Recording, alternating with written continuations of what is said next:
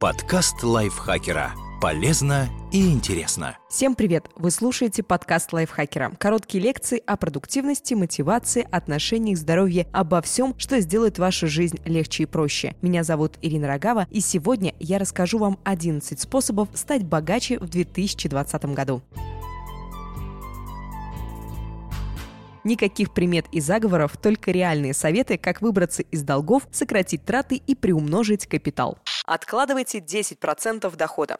Десятую часть всех своих доходов сразу направляйте в копилку или на специальный счет. Если вы отложите нужную сумму сразу после зарплаты, планировать бюджет придется более аккуратно, без учета этих денег, что в целом положительно скажется на ваших тратах. А к концу года вам удастся скопить сумму, превышающую месячный доход практически без усилий. Средства можно не только копить, но и приумножать. Для этого выберите один из способов, с помощью которых можно обеспечить прирост капитала. Выберите и устраните три статьи расходов.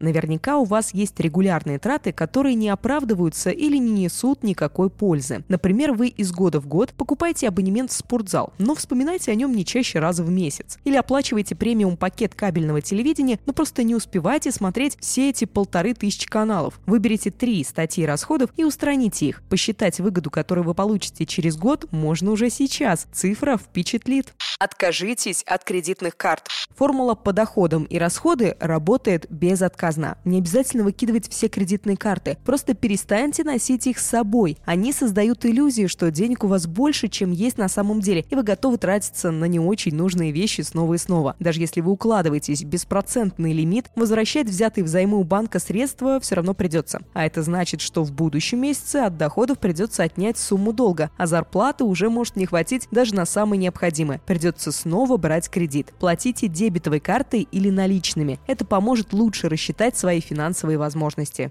Рассчитайтесь с долгами. Обычно долги накапливаются по принципу снежного кома, катящегося с горы. Чем дальше, тем их больше. Используйте эту же стратегию для возврата займов. Рассчитайтесь сначала с небольшими долгами. Пусть суммы будут незначительными, но так вы уже снимете с себя часть финансового бремени и высвободите деньги на погашение более крупных займов. Затем переходите к долгам покрупнее. И так, пока не рассчитаетесь полностью. Не берите в долг снова. Возвращая существующие кредиты, вы в перспективе высвобождаете деньги на более приятные траты. Но невозможно рассчитаться с долгами, если постоянно брать взаймы снова. Если вы возьмете себя в руки сейчас и начнете жить по средствам, возможно, удастся следующий год завершить без кредитов. Рефинансируйте ваши кредитные обязательства. Узнайте о возможности рефинансирования долгов и преимуществах, которые это вам даст. Например, можно объединить объединить все займы в один, снизить процентную ставку или уменьшить размер ежемесячного платежа. Рефинансирование потребует от вас значительной аналитической работы. Вам придется изучить предложения банков, сравнить их, выбрать подходящие и выгодные, но за труд вы будете вознаграждены. Продайте все ненужное. Выставите вещи, которыми вы не пользуетесь, на продажу в соцсетях или на специальных сайтах. Предметы, которые просто собирают пыль или мешают свободно перемещаться по квартире, могут принести вам несколько тысяч, а то и десятков тысяч рублей. Главное найти в себе силы отложить их в копилку, а не спустить на новый хлам. Не откладывайте обязательные платежи. Вовремя оплачивайте коммунальные услуги, счета за телефон, выполняйте прочие финансовые обязательства. У такой дисциплинированности два преимущества. Во-первых, вы избежите штрафных санкций за опоздание. Во-вторых, у вас не будет соблазна потратить деньги на обязательные платежи на нечто менее нужное, но привлекательное. Сократите социальные траты.